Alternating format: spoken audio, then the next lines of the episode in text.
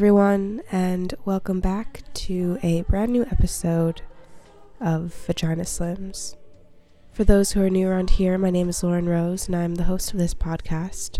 And uh, we do this every now and again, as I like to say.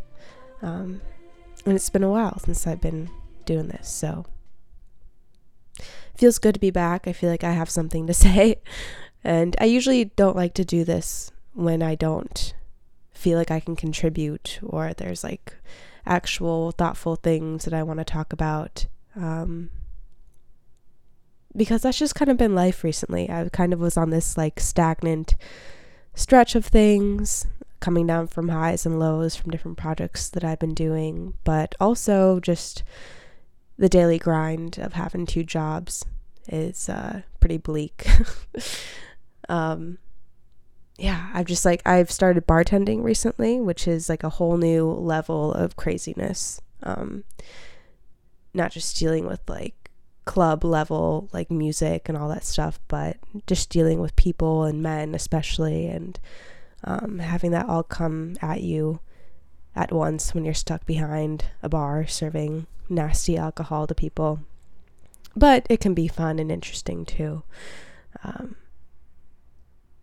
but yeah, I recently came back. I did some traveling. Um, and the only traveling I've done in the past few years has been to like desolate ghost towns or sad like Americana pastime places. like I was in the Badlands earlier this summer, which was um, really peaceful. I think that was the last time I like made a um, a podcast, but this time I was in Boston to see my sister and her kids, and then I went to New York City for a while too to see my friends because a lot of them moved out there, and um, I don't know, it's pretty wild. I hadn't been out there in a really long time, and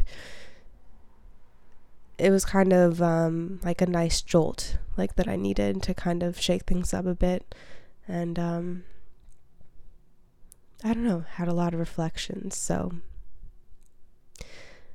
there was one artist that I actually listened to a lot while I was in New York. Or there was two. I listened to the new Tyler the Creator album, which is really good. Um, but mainly, I am in love, and I always have been with Blood Orange's work. Um, I think it's Dev Dev Hynes. Um, he's so amazing, and he released an album in 2016 called Freetown Sound, I believe.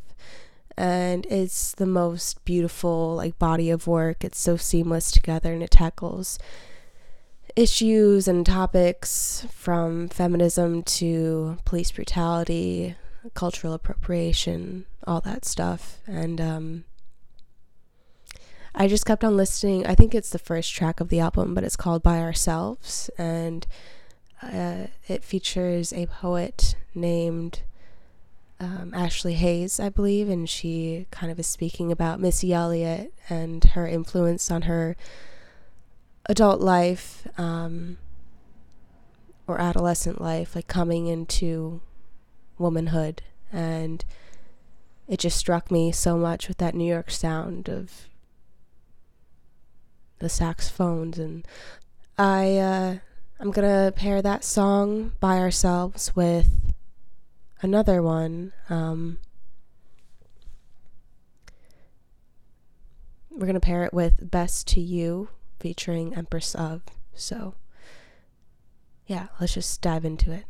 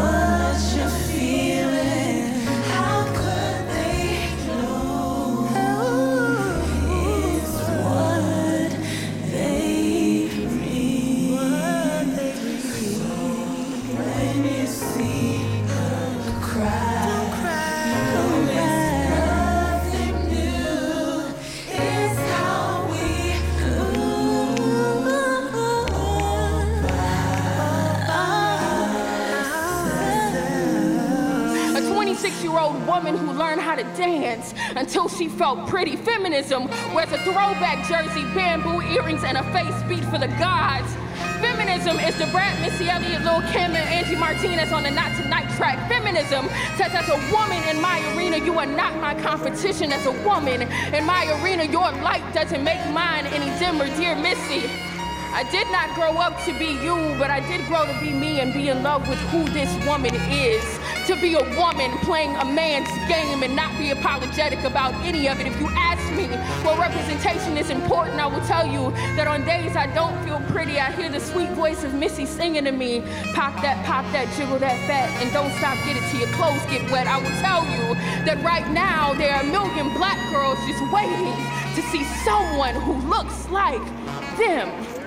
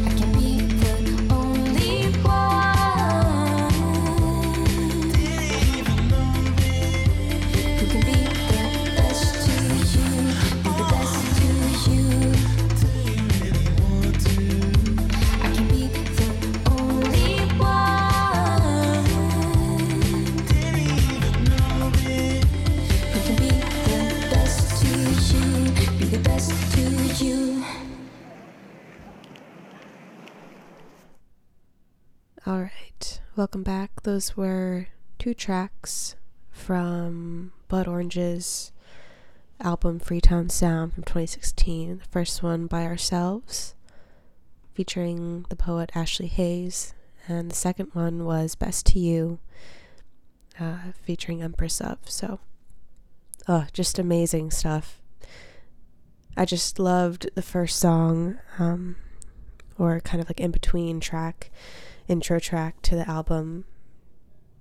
Just the idea of like Missy Elliott and like pop culture icons. And I remember when I was younger, I had like terrible sleeping patterns. Like I'd be up till 4 a.m.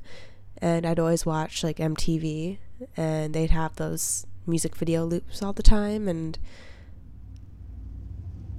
my my era was more of like Moulin Rouge, Christina Aguilera videos, or like AFI, uh, like My Chemical Romance. Like it got to that level, you know, like later on.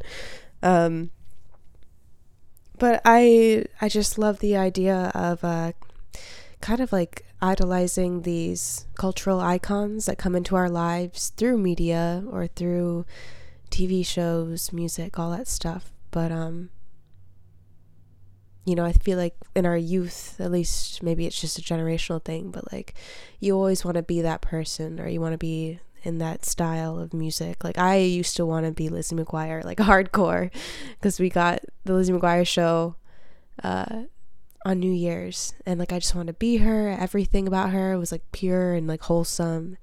Um, but as you grow up, like you find these things that you cherish and you like move on.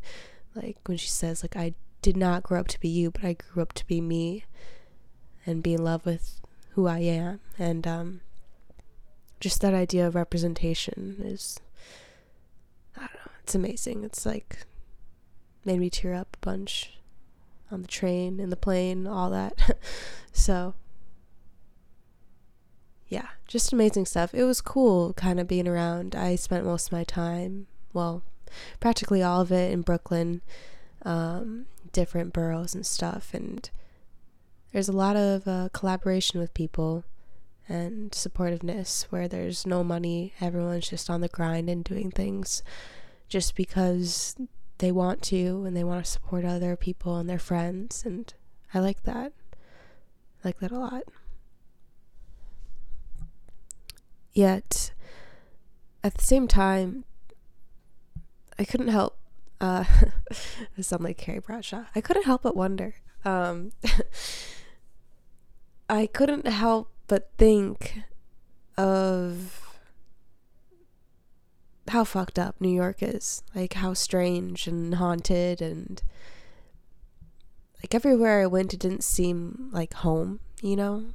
And granted, you know, I was like a tourist essentially, like coming in and vibing it out, but all of it feels so like temporary. And um you know we could talk about like gentrification and all that. And it was weird like in some parts when i was in williamsburg like i'd go home or go to my friend's place on the l. There wasn't a person who was over 30 on it. And then going on a different train to crown heights and it was completely different. It just felt like there wasn't really a space for me there or for people like me. Um, and that wasn't like a bad thing either, you know. It was interesting. I was talking to my friend Lucy, who I went to initially go see for one of her shows that she's putting on. Um, and I asked her, like, why do people like come to New York? What is it about? You know, there's trash, there's hardly any trees, cockroaches, rats, you name it. But um, I don't know, we kind of like talked about this concept of people from small towns coming to New York and even just living and surviving and being in New York is an accomplishment in itself. Like getting up in the morning and figuring out where you have to go is a logistical battlefield and that is something that is like noteworthy and important I feel for like growing and I could totally see like if anybody were to live there for over a year, like they might not be a true New Yorker, but uh it would like change you. You could like take on anything if you could just figure it out and like be active for a year. So it was I don't know. It's just strange how like you can be in these historic row houses that I've seen, you know, decades and decades of people living in there and so many memories probably are like embedded in the walls and everything's a little bit run down. Or you can be in like this warehouse lofted building where you can like stand on the rooftop and like look at the cityscape and see all the graffiti everywhere and there's like a house or like warehouse party happening down the block. Like it's just insane. It's so overwhelming but I don't know. It just made me have like a really strong love for my friends who went out there.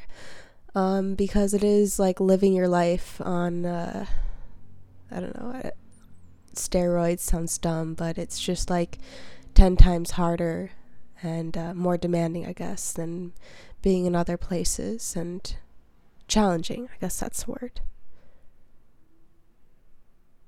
And um, I don't know. It also just reminded me of like how strong my friendships were with these people who have moved away. And it kind of I met them at a time in my life when I was younger. I was in college and I was just figuring things out and they were the ones who kind of uh like let me follow them around and explore all these like things and you know I don't know, different situations and it was really cool and uh I think I forget how much I miss them sometimes and I don't know. I was talking to Lucy about that and she's like, Yeah, these are like waves. Like you might have friends, you know, where you are now and they might be the same like us and it'll just be like you're just in a dry spell. Um, but at the same time it's it's something to note that throughout everything we've still connected and been there for each other. So I'm not sure if this is too personal or if this is like relatable or interesting at all, but I'm just going here. So I'm going to play another tune. We're going to get a little funky, so uh, get ready for that.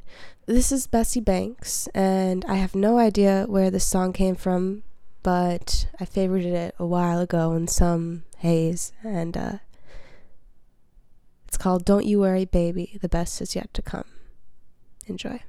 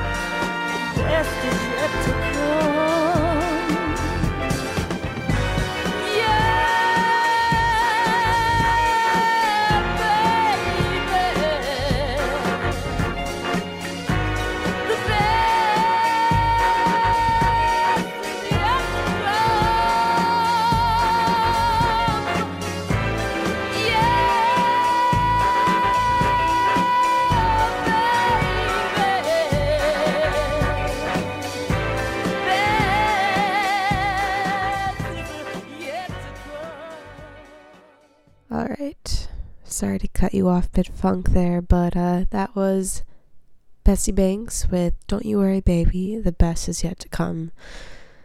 A nice hot track I found, and I have no idea what it's all about, so you do the Google search if you want to get into that, because I tried and did not find a lot. So, yeah. Super good though. It reminds me of Lucy and like my friends out there. It'd be a good time. Hmm. So yeah, interesting trip overall. Um, I don't know. Something about just getting by and doing what you're doing, and also making you know time and making like a conscious effort to not only work on yourself but on your projects uh, it just felt very like genuine to me and um I don't know. There's a lot of stuff like going through my head about when I was there and when I was just traveling in general like my gender my ethnicity socioeconomic level like all that stuff naturally you know that always comes into play. But um I don't know. It's also just strange how like I don't know, I was away and I had my phone obviously and I was getting emails about these like opportunities popping up back where I lived before in Minneapolis and I couldn't do it cuz I was away. Um but then other things that are coming up in the future that like I kind of forgot about and it like kind of crushed me last year because one of the things didn't work out but they were contacting me again asking if I wanted to do it so I was like oh shit you know things are happening, but um, I don't know. Airports are so stressful and weird. I haven't flown in years, and before that, I hadn't flown in like seven years. Um, I'm not very worldly, but I don't know. The TSA, oh, it's scary. You know, you gotta get in there, you gotta take off your shoes in one bin, liquids in the other.